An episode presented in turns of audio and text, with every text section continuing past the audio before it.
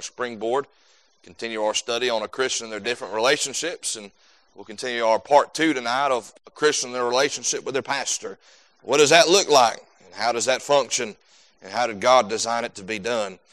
And uh, Ephesians chapter 4, verse number 11, he said, He gave some apostles, and some prophets, and some evangelists, and some pastors and teachers for the perfecting of the saints, for the work of the ministry, and for the edifying of the body of Christ. Let's pray to Heavenly Father, Lord, we thank you again for this evening. Thank you, Lord, for the opportunity to meet together, to, to, congregate together. Lord, we thank you, Lord, for your safety tonight. Lord, thank you for watching over us. And Lord, just doing, Lord, what we cannot always do for ourselves. Lord, we thank you for that tonight. We pray, Lord, tonight that you'd just be in the message tonight, be in the word. Lord, take your word and apply it in our hearts. And God, give us not just something that's true, but something we can apply, Lord, and practice in our everyday Christian life. We ask you, Lord, this evening, God, that you just help us one more time. Thank you for the song service. Lord, thank you, Lord, for the truths that we sang about. Lord, we're thankful, Lord, for this time of the year. God, so many people get stressed out and get so worn out and get so weary at this time of the year because they got so much to do. And Lord, we're busy and we've got a lot to do as well. But Lord, we celebrate this time. We, we on purpose, Lord, take this time to rejoice in the fact that the very God of heaven robed himself in flesh and came to sinful man. We thank you for that tonight. Lord, thank you that we know the true meaning God, just not of, of, of this time of the year, but Lord, the true meaning, God, of, of what you did and why you did it and who you came for and how you're willing to save people like us. We ask you, Lord, tonight that you just help us one more time from the Word of God. We love you. We thank you. In Jesus' name we pray. Amen amen. Ephesians chapter number four tonight. We covered this verse last week. Matter of fact, we covered this verse last Sunday. We were in this verse Wednesday night. We're back here tonight. We won't stay here long this evening, but we, we looked at this verse. We looked in some of Jeremiah last Sunday night on how we understand the fact that God gives pastors to churches, that it is a God's design, it's God's way, it's God's plan. And we covered that thought last week on how, well, how does a church get the right pastor? And how does a pastor end up in the right church? And I firmly believe that it is God that gives the pastor to the church and gives the church to the pastor. And it is allowing the Lord to lead and guide in those scenarios. But one thing we have to realize that there's a big difference between God giving a church a pastor and God allowing somebody to pastor. In essence, and, and to describe what I mean by there, you think about the nation of Israel. God allowed them to have an earthly king. He gave them Saul in that sense, allowed Saul to be the king of Israel. And there was a great problems and great calamities that came with Saul. And then God intervened and God gave them David. And David ruled well, and David was a man after God's own heart. He was that servant king who loved his people and served them as a king ought to and as a leader ought to. And the same is true in the church today. There's some churches that the man they have behind the pulpit that is preaching not necessarily the man that God gave them, but it is the man that God allowed them. They, they picked them for other reasons than what is outlined in the scriptures. And a lot of times those situations don't end well. Sometimes those churches don't end well. There's problems there.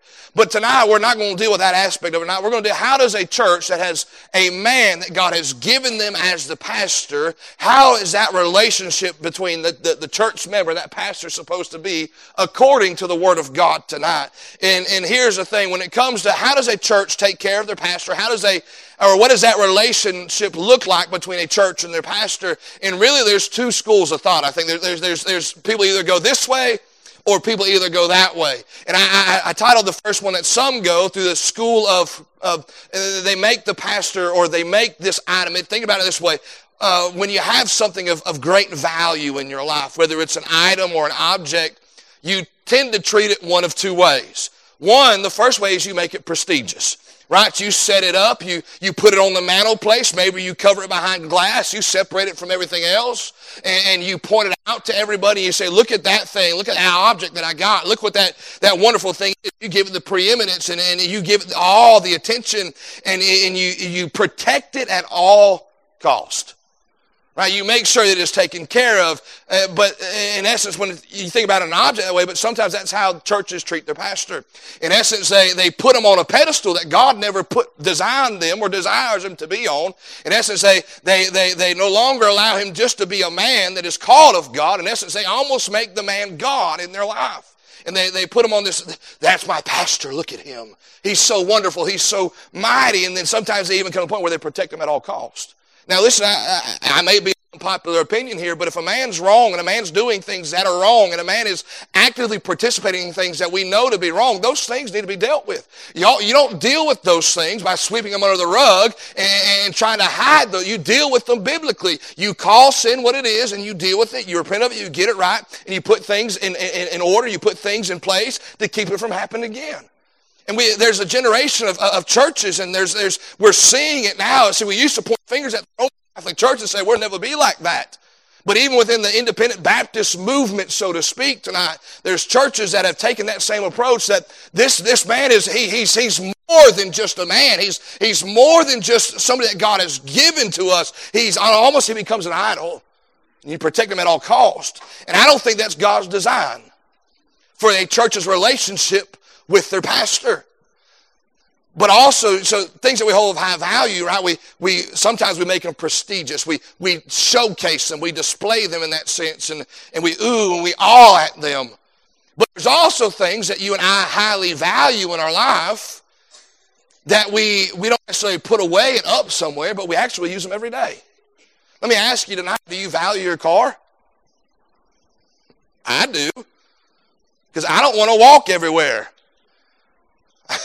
I enjoy reading about biblical times and I enjoy reading about the journeys they made from Capernaum to, to, to Judah and, or from Capernaum to like Judea and then back down to Jericho and up to Jerusalem. It's wonderful. I'm just glad I didn't have to walk it. Can you imagine that having to get on your donkey to go to Walmart? now, there's probably some people in Waynesboro who do. but we notice here tonight, right? We care about our car, right? We value that thing. Well, how do we show value to it? We take care of it. We call it preventive maintenance. In essence, we give that which is essential to it and we do that which is essential to it to help it do what it's supposed to do or what we desire or what it was designed to do in our life. Let me ask you tonight, do you leave your, do you just leave it in the, the garage all the time? You just go look at it. You go tell it, look at my car. Look how wonderful it is. Look how great it is. No, you get in that thing, you drive it. And if you're, if you're technically able to, you change the oil in yourself. Or if you're like me, you just take it to Jiffy Lube. And you hope they do it right. but, all, but you take care of it, right? You, you do what we call preventative maintenance. You allow it to do what it needs to do, but then you give the, the attention that is needed to it to allow it to keep doing what it's supposed to do. And I think that's how God designed a church's relationship with their pastor to be. In essence, it is not put the man on the pedestal, but rather it is help with the preventive maintenance and help take care of him in the sense that it allows him to do what God desires him to do within the church. Well, you say, well, preacher, how do we know, or how does the church know they have who God has given them? Verse number 12 of Ephesians chapter number 4 will be evident in the church. You won't have to look hard to find it. You won't have to squint to find and see if God's working in the church or not. You'll see verse number 12 uh, taking place actively within the church, the perfecting of the saints, the maturing of the body of Christ, the work of the ministry, and the, the edifying of the body of Christ. You'll see those things taking place. And so if you see that taking place, you can step back and make the observation and, and, and kind of make the, the, the reality that, well, this must be the man that God has given us when we see these things taking place. And if that is the case, then our heart's desire ought to be as a Christian, our relation ought to be, I'm going to do whatever I can within my power, within my ability to be a blessing and a help to, to, to my pastor so they can continue to do what God has called them to do. Unfortunately, there seems to be a generation who spec the first. Right? I, I went to Bible college. I got my degree. I'm the pastor of the church and all this kind of stuff. Y'all, y'all better praise me. Y'all put me on a pedestal and y'all better give me everything I want and everything I desire. And if you don't, it's because you don't love me. Can I say that's not how God designed it to be? I believe God's put a man there and God allows the church to be there. And, it, and we'll get into this, into my third point tonight. It, it's supposed to be a good relationship. It's not supposed to be a strained relationship. It's not supposed to be a, a, a bad relationship or a hard relationship. but we'll get into that tonight. But I'm going to give you three characteristics tonight. And we'll be flipping throughout the Word of God again like we have been on Sunday nights, dealing with this thought of a Christian's relationship with the pastor. When they know that the man that God has given them behind the pulpit is God's man for their, their church, he's the gift from God, and they are the gift to him. They, here's the thing tonight. It's hard to call a church a church without a pastor. But it's also hard to call a church when there are no people in it. In essence, you can't remove one and say you got the whole thing. It takes, it takes a, a, pastor in a church, I think that's something to qualify to be called a church. Now, I know that's, understand there's seasons of where a pastor or a church will go without a pastor as they're waiting for the new one, all that kind of stuff. But I'm saying tonight, that, that ought not to be the, the, the uh, extenuated process or the, the long-term goal is we're going to go without a pastor. No, God we ought to be praying that God would give us the pastor that He desires us to have. But notice number one, concerning this relationship between a, a Christian and their pastor, it should be a relationship of encouragement. We kind of dealt with last week how how the pastor is to, to, to, to, deal, how the pastor is to have their relationship with the church. But when it comes to the Christian and their, their relationship, well, what does that look like? I know that, or that, that God has given us the man for our church. How do we have that right, rela- right relationship with it? What does that look like? Well, it ought to be a relationship of encouragement. Take your Bibles, turn to Exodus chapter 17. Exodus chapter number 17 tonight. Very familiar portion of Scripture. Uh, you've probably heard it preached on and, and or, or expounded upon, especially when it comes time for like pastor appreciation times and all like that. But I think a lot of times uh, there, there's just one side of it that's looked at or, or one focus on it. It's not necessarily wrong, but I think sometimes we miss the greater picture that's actually taking place here in Exodus chapter number 17 uh, between Moses and his men and the, the people of Israel and even their own enemies. But look at Exodus 17, verse number 10. The Bible says, So Joshua did as Moses said to him and fought with Amalek, and Moses, Aaron, and Hur went up to the top of the hill. And it came to pass when Moses held up his hand that Israel prevailed. And when he let down his hand, Amalek prevailed. Verse number 12, but Moses' hands were heavy. And they took a stone and put it under him, and he sat thereon, and Aaron and Hur stayed up his hands, the one on one side and the other on the other side. And his hands were steady until the going down of the sun. I like verse number 12, because, or verse number, uh, where's it at? Verse number 11, it talks about it when Moses held up his hand, right? What does Aaron and Hur do? They come and lift up both hands because they're not sure which one it is. we might as well hold both of them up, amen, to help them out in that way. But it ought to be a relationship of encouragement. He goes on to say uh, that, and his hands were steady until the going down of the sun. Look at verse number 13. And Joshua discomfited Amalek and his people with the edge of the sword. And the Lord said unto Moses, Write this for a memorial in a book and rehearse in the ears of Joshua. For I will utterly put out the remembrance of Amalek from under heaven. And Moses built an altar and called the name of it Jehovah Nissi. The Lord is my banner what that translates to. Jehovah Nissi, one of the names of God. But what's, what's oftentimes is when we hear this verse, we often hear it expounded this way. You need to make sure that you are helping out the pastor, right? You need to make sure you're lifting up the pastor's hands, encouraging him, strengthening him, being a blessing to him. And no doubt that's there tonight. We, we know that, that that's what's taking place here. Aaron and Hur have came in. They told Moses to sit down and they've both themselves, they're lifting up Moses' hands to help him out. But oftentimes we, we look at Moses and we don't realize that the encouragement that they gave to Moses didn't just benefit Moses directly. Or it didn't just help Moses and that was it. You gotta realize, yes, it helped Moses.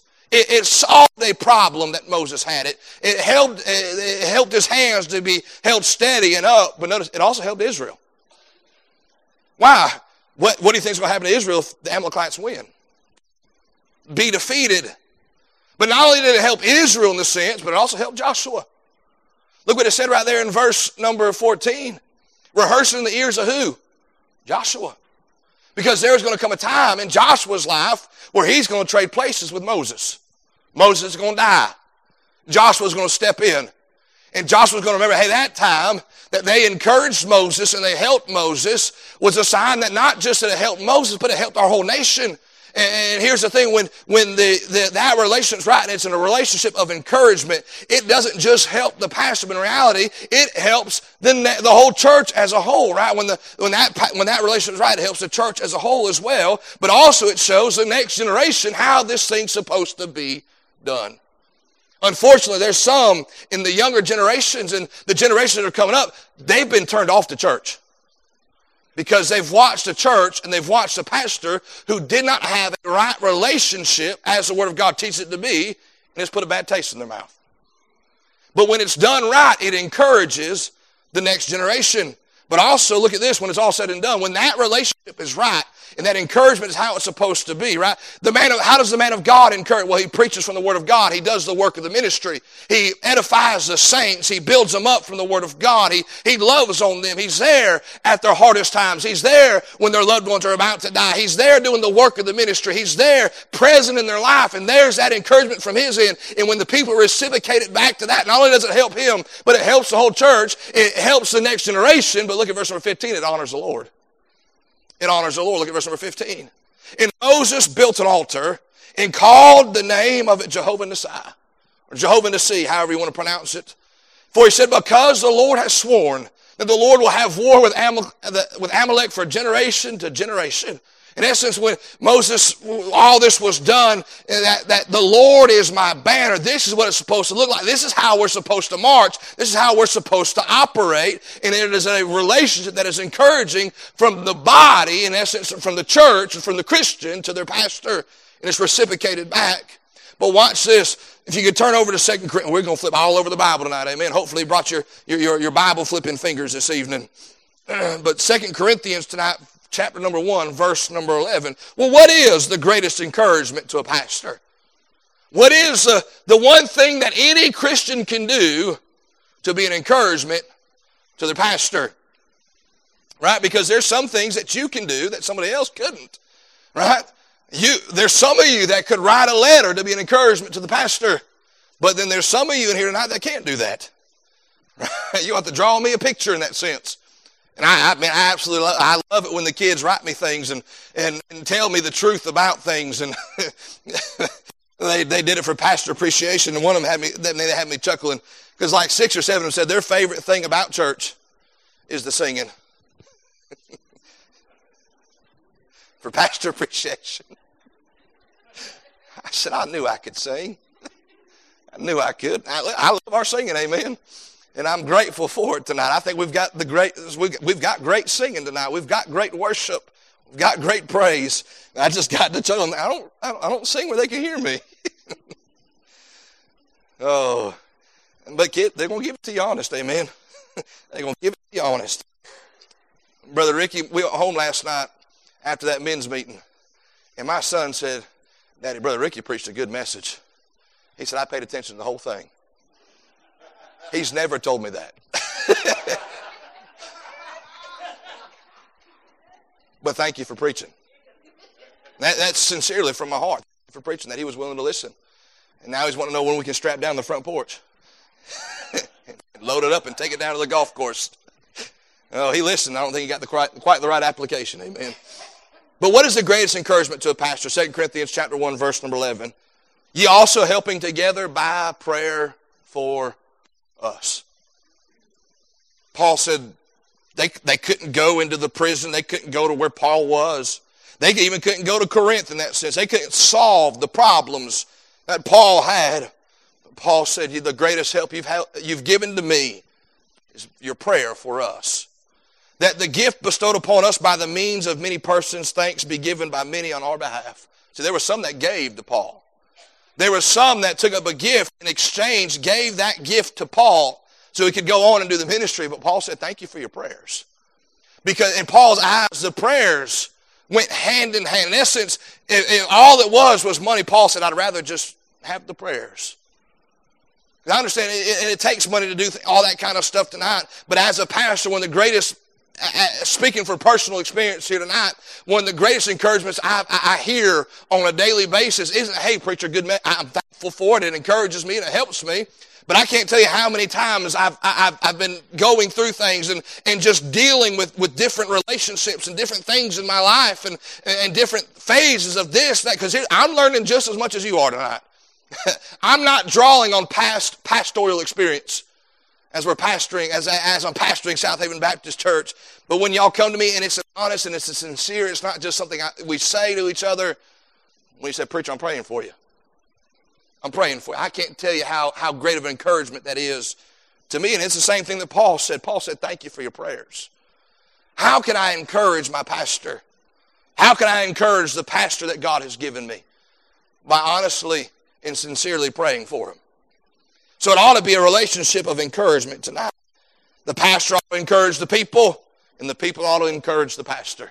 It's one of those things, uh, and not just in this relationship, but even just coming to church. If you come and you purpose in your heart, I'm going to get involved, I guarantee you'll have a good church service every time you come. You come in and you say amen. You come in, you, you shout on the singers. You come in when the, the preacher says something that is good. You say, that's right, preacher. You just enjoy it and you get involved with it. You know, you don't just come here, bless me if you can. But you come and say, Lord, I'm here because you've blessed me. I'm here because you've been good. I'm here because I, there's nothing else I'd rather be doing right now. It ought to be a relationship of encouragement tonight. We've seen that in Exodus. We see it here in First Corinthians, excuse me, Second Corinthians chapter 1 tonight. But notice this, not only should it be a relationship of encouragement, but it should be a relationship of empowering or an empowering relationship. Take your Bibles, turn to 1 Timothy chapter 5. 1 Timothy chapter number 5. We'll be down in verse number 17. Verse number 17. There's a word in there that I know that's what I am, but I don't feel that way. Right? Look at verse number 17. Let the elders, that's a hard word for me to swallow. Because I don't feel old. Until I try to do something I could do five years ago and I can't do it. But he's not, he's not talking about somebody who's just old in age, but those who are ruling, those who are authority. Notice what it says, let the elders that rule be counted worthy of double honor, especially those who labor in the word and doctrine. For the scripture saith, thou shalt not muzzle the ox that treadeth out the corn, and the laborer is worthy of his reward. Now, how many have heard this verse tied to money? Typically, that's what it's tied to. And I think as the church is able and the church is capable to do so, in essence, they ought to, they ought to take care of the man of God. We, we understand that now. We're not, we're not going to deal with that in that sense. Now, I think we're all in agreement with that. But one of the questions I had to ask myself, well, how do you know a, the elder or the pastor is ruling well or he's leading well? Well, the answer is right there in verse uh, number 17. Let the elders that rule uh, well be counted worthy of double honor, especially they who labor in the word and doctrine. Now, to be honest with you, in the beginning of my Christian life, I remember hearing preachers say something along these lines. I've read my Bible all week. I've been praying for hours. I've been doing this, I've been doing that, and, and I have absolutely nothing to give to you. And I remember being a young Christian, I thought, boy, that is spiritual. Look at them suffering for the Lord. And then one day I was sitting there and I thought, that ideology doesn't apply anywhere else and make sense. I've been fishing all week long. I've been casting and casting and casting. been studying the waters. And I ain't caught a single fish. Something's wrong. There's an issue somewhere. I've been playing basketball all week long. I've been practicing, I've been dribbling, and I ain't made a single basket. We'd say, well, there's something wrong there. Something needs to be resolved. There's an issue that needs to be fixed. And here's the thing tonight that I, if you're laboring in the Word of God, if the pastor is laboring in studying and seeking the Scriptures, God said that He'll give us wisdom. He'll give us that what we need. And, and here's the thing I, I, in my own personal, all before I was a pastor, I learned if I'll just get in the book, God will give me that what I, now listen, it may not be three points. It may not have illustrations in a, in a, a transitional statement that I learned about in Bible college, but I can't tell you a time that I've got in there and searching and looking and God has not been faithful to give me what I needed. I understand that may make some pastors mad and some preachers mad. They're going to have to deal with it. Because that logic doesn't make sense anywhere else. Especially when we have a God who says, I will give you what I need.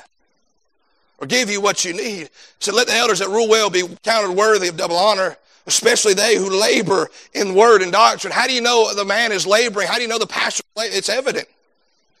He'll come to the pulpit ready to preach. He'll have something from the Lord. It may not, like I said, it may not be lined out perfectly and be homiletical and uh, what I can't even make. Uh, not, I can't remember the word that everything starts with the same letter. Alliterate. There, I knew it started with A, and I, the only word I had wasn't even a real word. it was coming to my brain. But he'll have something from the Lord. Right? And the Bible says those men, right? Those who are in the Word of God, laboring, they, the Bible says they are worth double honor.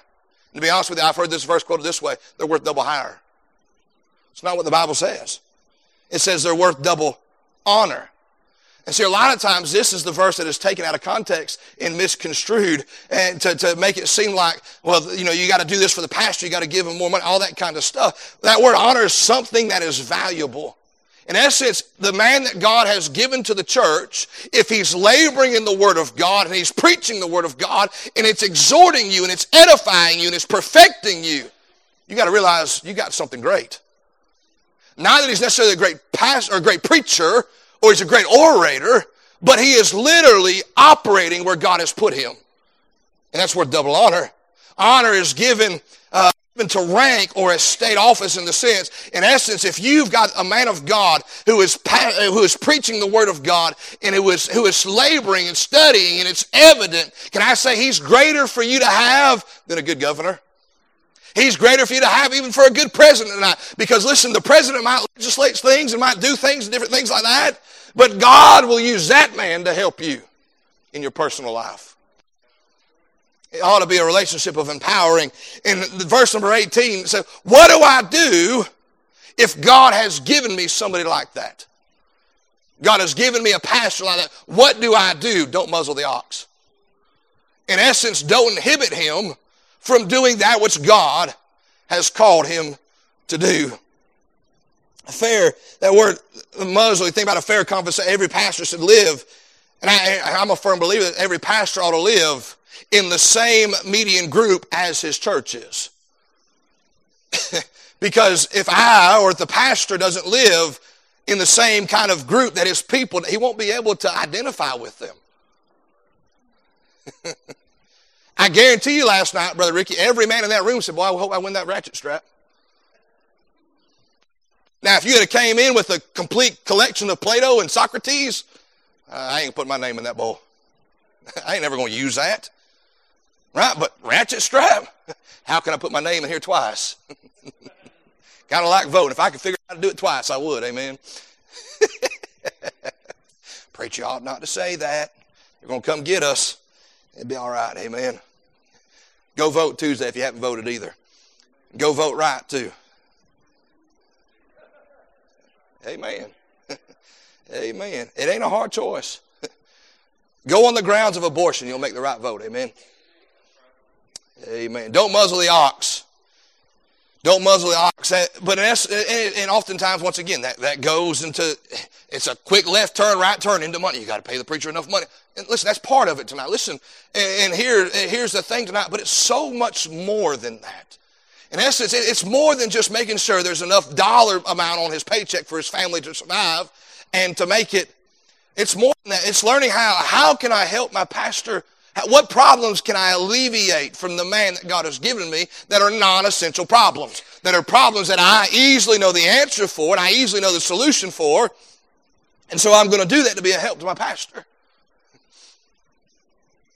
There was somebody who did something, it was a blessing, and it helped. And it was a grateful thing that, that they did for me. And they said, they came to me and they said, Pastor, I did this and I did this. Are you mad at me? So oh, no. You did a wonderful thing. Thank you for doing that. That's something I didn't have to deal with. And I didn't have, it was a, it wasn't something that was an essential part or if it went wrong, the church was going to blow up kind of thing. In essence, like, you know, there's some people that are good at telling the pastor everything that needs to be done. Or everything they notice, and, and listen, those people have their place in the body of Christ. Not exactly sure where, but they have their, body, their place in the body of Christ. There's like, they can point out this, they can point out that. But you know what's a help? Instead of going to the pastor and saying, Pastor, I seen trash on the floor in the sanctuary. Just want to let you know. Just pick it up. Trace it down to which kid it was. And say, if I ever find this again, you won't have any teeth left. Have a great day. I love you. Don't do that. But learn and, and learn how to, to take those things. Because here's the thing the more burden that they would put on the ox, in that essence, that ox had one job. He was to tread out the corn, he was to uh, run the mill in that sense, and to produce something that was edible for the people to eat, to feed them. And that if they kept putting weight on him, unnecessary weight on him, and unnecessary weight on him, unnecessary weight on him that didn't need to be there. His job actually got harder. You know, there's some pastors that are absolutely wore out by the time they get to the pulpit on Sunday morning because they've spent all week long trying to put fires out. They've, they, they, they, they, they've spent all week long trying to deal with things that people could easily have dealt with. in essence, tonight, you don't have to bring the pastor in to resolve every conflict in your life. And I'll say this as well. Please, please don't make the pastor the only source of discipline in your kid's life. Why, preacher? Because it's going to give them the wrong perception of what a pastor is. All he ever does is tell me how wrong I am. Can I say that's not the right relationship to have? But it ought to be an empowering relationship. In essence, what can I do to enable my pastor to do what God has called him to do? That way, because if God is calling him, if God is allowing him to do what God has called him to do, I know I'm the direct beneficiary of that in my life. Alleviate unnecessary weight. If you can handle it correctly and safely, then do so. Right? A wore out pastor is one who has to put out everybody else's problems and fix everybody else's or everybody else's fires and fix everybody else's problems. It ought to be an empowering relationship. It ought to be an encouraging relationship. And here's verse uh, point number three tonight. It ought to be a relationship that is enjoyed.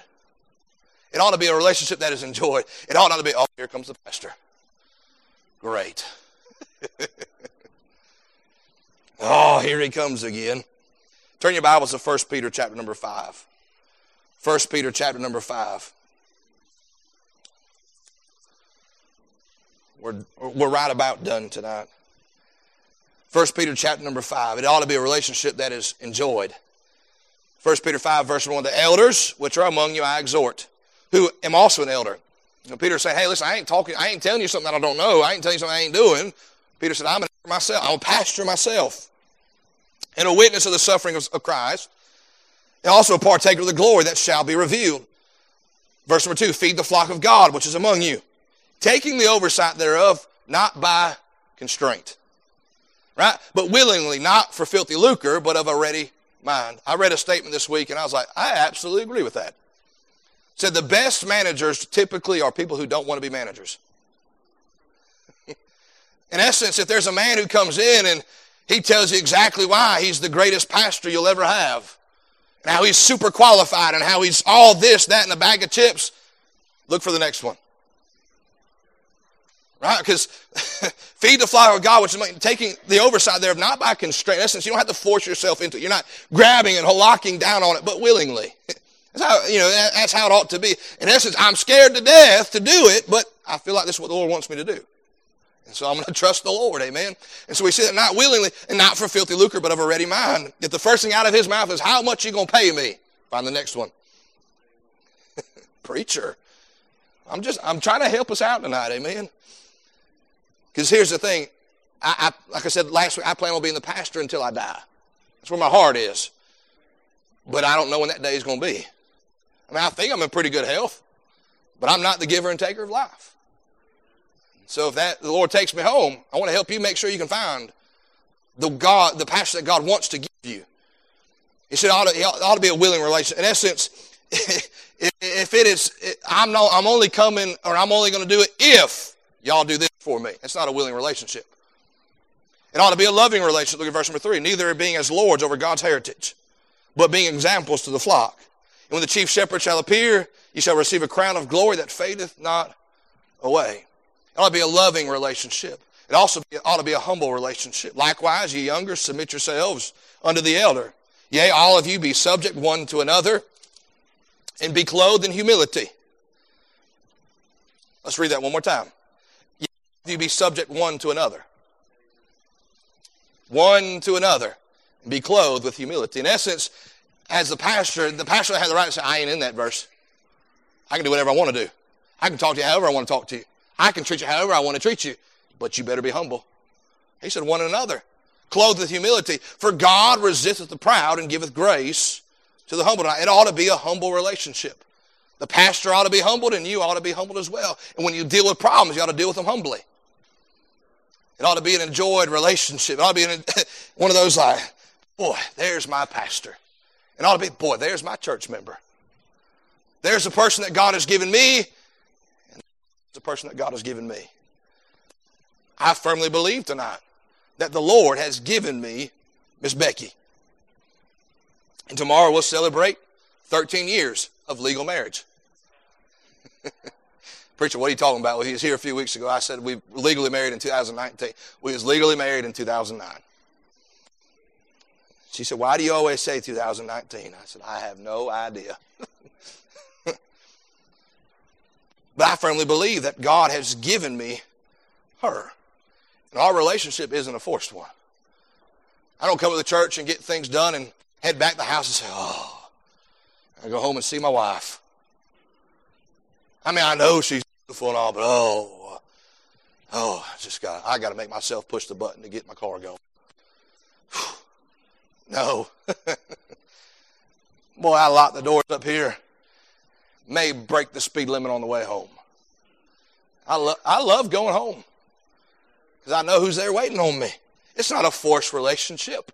It's a loving relationship. It's a willing relationship. Nobody twisted my arm and said, you better marry her. I chose to. When I said I do, I meant it. And it was a free choice. and it was a willing choice. It's a loving and it's a humble relationship. But it's an enjoyed relationship. So not only should it be a, a, uh, a, a, a willing and a loving and a humble relationship, but Hebrews 13, verse number 17 tells us it'll be a judged relationship. It'll be a judged relationship. Look at Hebrews 13, 17. Obey them that have the rule over you.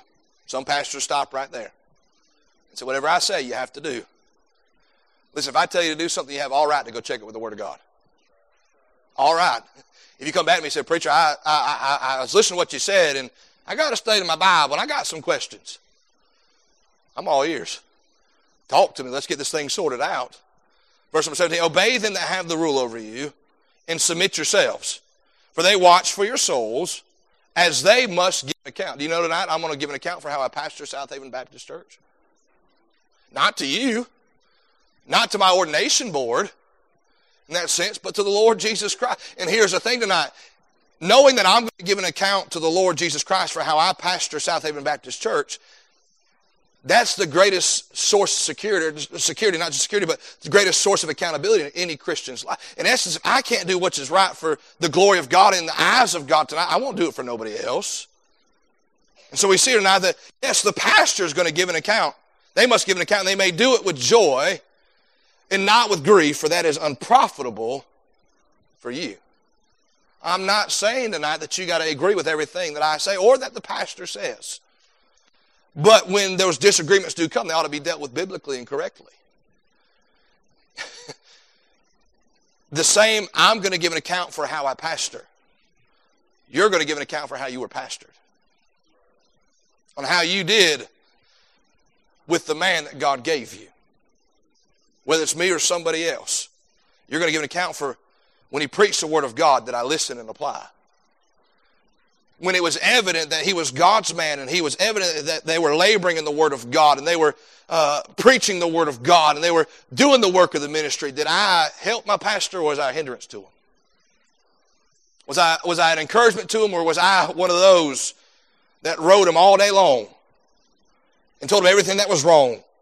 And all those kind of things tonight. It's going to be a judged relationship. In knowing that you and I will both stand and give an account, one for either how we were pastored or how we pastored. And we're going to give that account to Christ. Boy, I want to be right in all aspects of that tonight. I don't want to be slack in any of those because I know I'm going to have to stand before Christ and give it. Give an account for those things that I've done as the pastor. And so we see tonight it ought to be an enjoyed relationship. Wouldn't it be a blessing? That when you stand before Christ at the judgment seat of Christ, He said, Hey, what about your time at South Haven Baptist Church? What about your time at that church and with that pastor? Did you enjoy that relationship? And we ain't to be able to lie.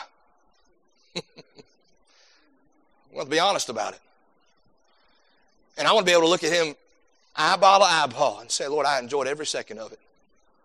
I enjoyed every moment of it. I enjoyed the people that, you've get, that you gave me to pastor. And Lord, I hope that I was enjoyable to them. Because that's how God designed it to be. This ought not to be a place of tension. This ought not to be a place where the pastor is trying his best to, by any means necessary, get his his his uh, what's the, not his package through or his plan through or his prerogative through. This ought to be a place where the pastor preaches the word of God. The saints are edified. The work of the ministry is done, and God is glorified. How should a Christian's relation? It ought to be an enjoyed relationship. I don't have to be your best buddy tonight. You ain't got to call me every time you're bored. Hey, preacher, what are you doing? It's 3 o'clock in the morning. I'm asleep. That's what I do at 3 o'clock. I sleep. but no, it ought to be an enjoyed relationship. We come and we fellowship one towards another, and we enjoy the goodness of God. It ought to be an enjoyed relationship. It ought to be an empowering relationship. It ought to be an encouraging relationship. Let me ask you now, what's your, what's your relationship like with the pastor that God has given you? Let's pray to Heavenly Father, Lord, we thank you again for tonight.